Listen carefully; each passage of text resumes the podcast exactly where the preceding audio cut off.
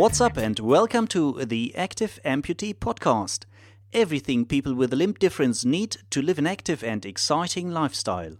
I'm Bjoern Eser, the founder of and shaker and maker behind the Active Amputee.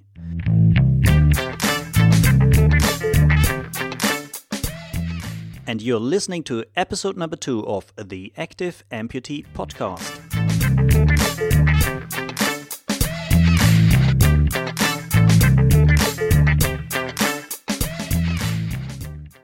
Before we get started, I would like to say a word of thanks to Dan and Beth for their amazing support. I met them back in 2008 when I was working in East Timor, and we stayed in touch ever since. Beth's father Andy passed away in June last year. For almost 40 years, Andy had worked for the Tasmanian Prosthetic and Orthotic Service.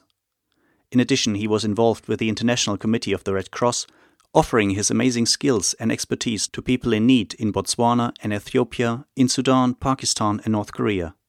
To commemorate Andy and his legacy, Beth and Dan made a very generous donation to the active amputee. And I would like to dedicate the first three episodes of this new show to Beth's father Andy. And I would like to say a big thank you to Beth and to Dan.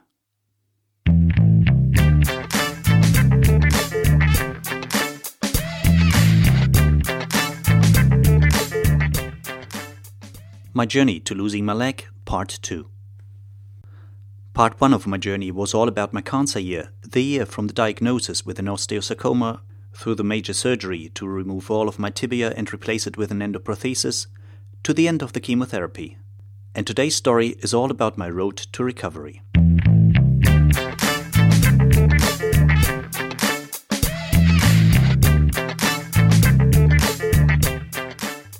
Back to normality. So, there I was, 16 years of age, and I had just finished my chemotherapy. The hair was gone, I had lost quite a bit of weight, I was down to something along the lines of 50 kilograms. Not really a lot when you're 1 meter and 78. Physically, I was a bit weak, but otherwise, I was fine. More than fine, actually. Emotionally, I was full of energy and ready to go. I wanted my life back, and I had a family that was providing amazing support to do whatever I needed to get back on track. So, back to school it was. Back to a daily routine that was not dominated by the in and out of hospital cycles. Back to meeting up with friends, catching up with all the things I had missed. And back to a normal teenager life with all the nonsense that teenagers, rightly or wrongly, are famous for. A piece of advice from the hospital. The orthopedic consultant at the hospital had warned me that I needed to be careful. While he had managed to remove the tumor without having to amputate the leg, the consultant made it clear that sport wasn't on the agenda anymore. At least not any of the sport that I had enjoyed earlier that is, windsurfing, skateboarding, skiing, volleyball, or the ones where the action was. The endoprothesis, so he said, would be okay for walking and for my day to day mobility. But I would not be able to run with it, not even be able to put all my weight on it whenever the knee is not fully extended. And, that was his main worry, the make it or break it point would be where the metal implant was connected to the ankle bone. This connection might easily break if I overdid it. And, almost in passing, he mentioned that they had no experience of this kind of procedure with young and active patients. While similar operations on a smaller scale were standard procedure with elderly people, there was no reliable data to indicate how long such an endoprothesis might last. His guess was that the implant should be fine for at least five years. At the same time, he thought it was unlikely to last more than 15 years. Not ideal, I thought, but at that time I wasn't really concerned about any of this. I just wanted to leave the hospital, start my recovery, and see what is possible.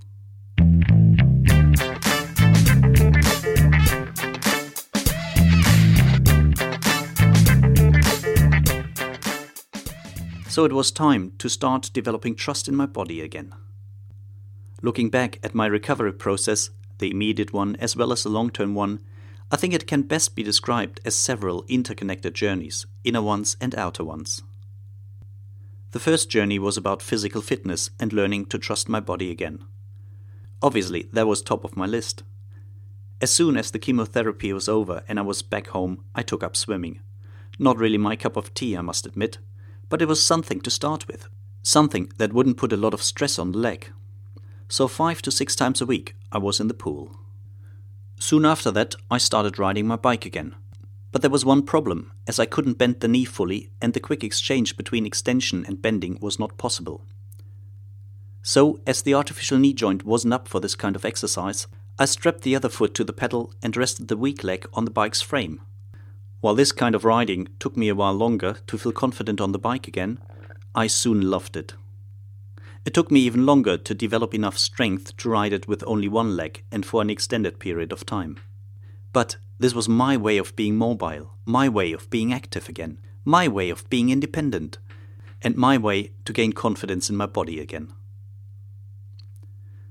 Once I started university, I took up kayaking. The rivers running through the town where I studied, and as a member of the university's canoe club, I had free access to boats. So, several times a week, I was out on the River Lahn, exercising, practicing basic kayaking skills, and building confidence in being on the water. I had always loved camping and being outdoors. The longer, the better. And the canoe was my way of being able to be out in nature without having to fully rely on my leg. Suddenly, carrying loads of gear and food wasn't an issue anymore. Short trips on the local rivers were a good preparation for longer ones, first in Mecklenburg, that's Germany's equivalent to the British Lake District without the mountains, though, then in Sweden and later on in Finland. These canoe trips were great fun and a good reminder of how good it felt to be out in nature. And they provided great opportunities to gain new skills and more confidence to push the limits a bit further while long distance trekking in the remote areas of this wonderful planet of ours always was a dream of mine, it took me some time until I actually felt confident enough to try hiking. Hiking for me meant walking on crutches. My leg just wasn't strong enough to support me with a backpack, especially not in rough terrain, downhill, or off the beaten track. The first two days of every hike always felt hard on the hands, the wrists, and the lower arms and shoulders but generally it was just a matter of practice and the right mindset. My initial day walks and weekend hikes on crutches opened a whole new world for me. They allowed me to experience that I was able to be out in Mother Nature for longer stretches without depending on a bike, a canoe, or any other vehicle to transport my gear. Everything I needed was in my backpack, and I was able to carry it. What a confidence booster! And with that confidence, I took the next step climbing another one of my dreams from early childhood years. I initially only climbed indoors and on top ropes. In this regard, I was listening to the warnings from the consultant, as I didn't want to risk an uncontrolled fall onto the endoprothesis. And the fact that I was able to climb with my endoprothesis was a good reminder. Limitations are often only in our minds. Many of them can be overcome with the right mindset and the company of trusted friends. An insight that has been with me ever since.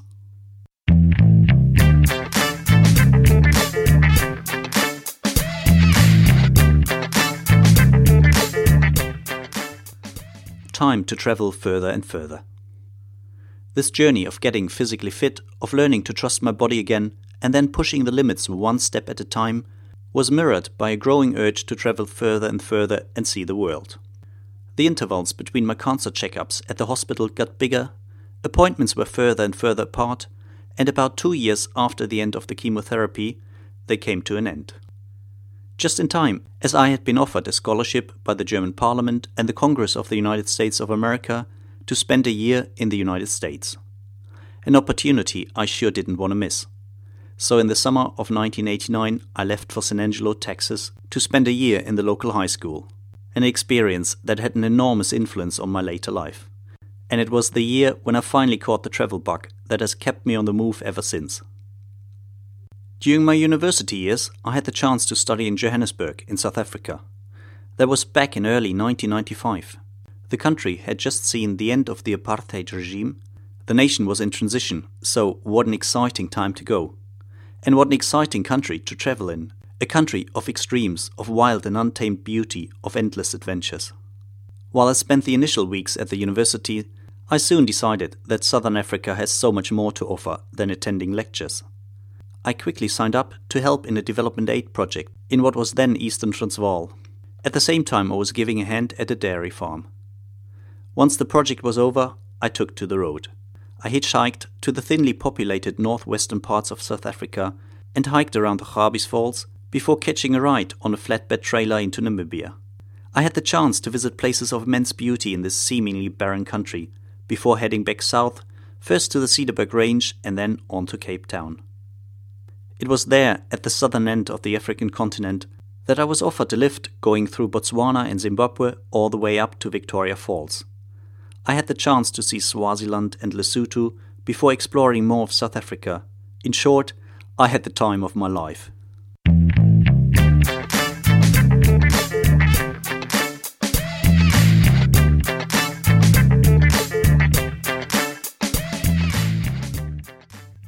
Arriving where I wanted to be. It was during my time in South Africa that my various journeys joined hands. The journey of being fit again and fully trusting my physical abilities and skills on the one hand, and the journey of wanting to see more of the world and not feeling limited by my weak leg. I still remember the very day when I felt ready to engage in a multi day mountain hike all by myself. Something I had never done before. I was in the Drakensberg area near Sani Pass, still one of my all time favorite places on this planet.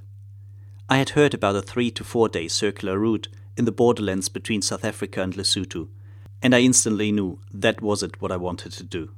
So I stocked up on food, stuffed my gear into my backpack, and headed off into the hills. Just before leaving, I filled out a mountain rescue register card. That is a card capturing basic information about your intended tour and when you expect it back. Normally, these cards can be handed in with the park rangers, but I gave mine to the owner of the hostel I was staying in and I ask him to hand it to the rangers if I'm not back within five days. Why I didn't give it to the park rangers right away? Well, I was hiking by myself in a mountain area I hardly knew, with elevations of up to 3,000 meters. I had little experience, and in the forms field asking for something to identify you, I wrote walking on crutches. So I was afraid the rangers might declare me out of my mind and prevent me from leaving for this hike in the first place. Yes, I knew it was irresponsible. Yes, and I'm aware that I'm not setting a good example here in terms of mountain safety and good practice. But looking back, this walk happened at the right time, a final step in my road to recovery. Hiking in the Drakensberg region has been one of the best things I've ever done. A hike all alone in one of the most spectacular areas of southern Africa, wild eland antelopes grazing, bearded vultures circling the sky. I slept in large caves, one even with a waterfall coming down over the entrance to the cave. I was spooked in the night by baboons and cooled off during the day in natural rock pools that were dotted along the bottom line of the valley. And after a couple of days, I returned safely, happy, and proud. Yes, very proud actually.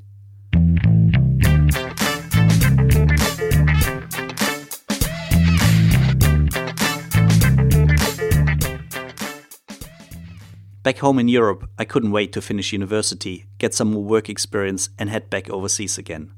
So it came with little surprise to my family and friends that I soon applied for a job as advisor to the Justice and Peace Commission of the Archdiocese of Gulu in northern Uganda. At the time, the actual job description was in line with my skills, and the wider field of work was in line with my interest in social justice issues, an interest I newly developed while being in South Africa.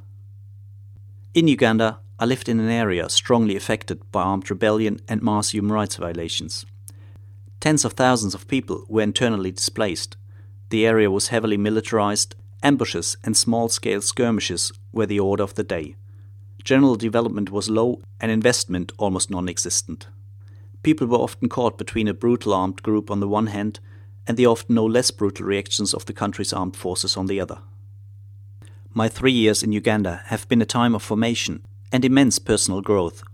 They haven't been easy years, far from it actually, and often to the contrary. But I guess personal growth and development never takes place when you're in your comfort zone. And in many ways, the years in Uganda have been very rewarding years for which I'm immensely thankful. During my stay in East Africa, I developed problems with my endoprothesis. Somehow my leg was unstable. My lower leg had more and more clearance to the left and to the right. Not a good thing for a knee joint, Nothing dramatic, I thought, nothing that needed immediate attention, but annoying nevertheless, and it made walking more and more exhausting and often painful. At the same time, developing these problems while living in northern Uganda put things back into perspective. Many of the things I was struggling with were almost insignificant compared to what people in northern Uganda were facing on a daily basis. And almost all of the issues I was struggling with could be addressed with a bit of patience, the right mindset, and a few days in hospital. A luxury most of the people there did not have. Yet another lesson from my journey that has been with me ever since. After three years in East Africa, it was time for me to pack and move on again. First, back to Germany to sort out the problems with the endoprothesis. Once that was done, I continued on to London to start a new job as a program director for a peacebuilding organization, still focusing on northern Uganda and adjacent southern Sudan. Finally, a less frantic pace and a less intense daily routine. At least that's what I thought. But, as it turned out, I was wrong. It soon was time to face another leg related challenge, and this time an even bigger one. The one which finally led to the amputation.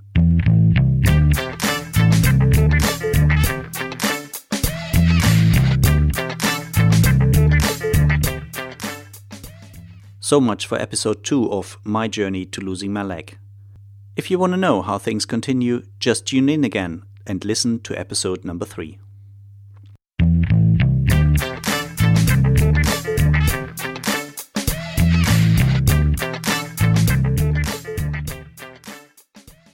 I hope you enjoyed the show. Make sure to hit the subscribe button so you don't miss any of the new episodes and I would really appreciate it if you leave me a rating on iTunes, Stitcher, Spotify, or wherever you listen to your podcasts. If you want to learn more about the Active Amputee, make sure to head over to www.theactiveamputee.org, where you find hundreds of articles from amputees for amputees. Articles filled with inspiration, information, and encouragement to be active and live a rewarding life. I see you all again for the next episode. Until then, all the best. This is Bjoern from The Active Amputee.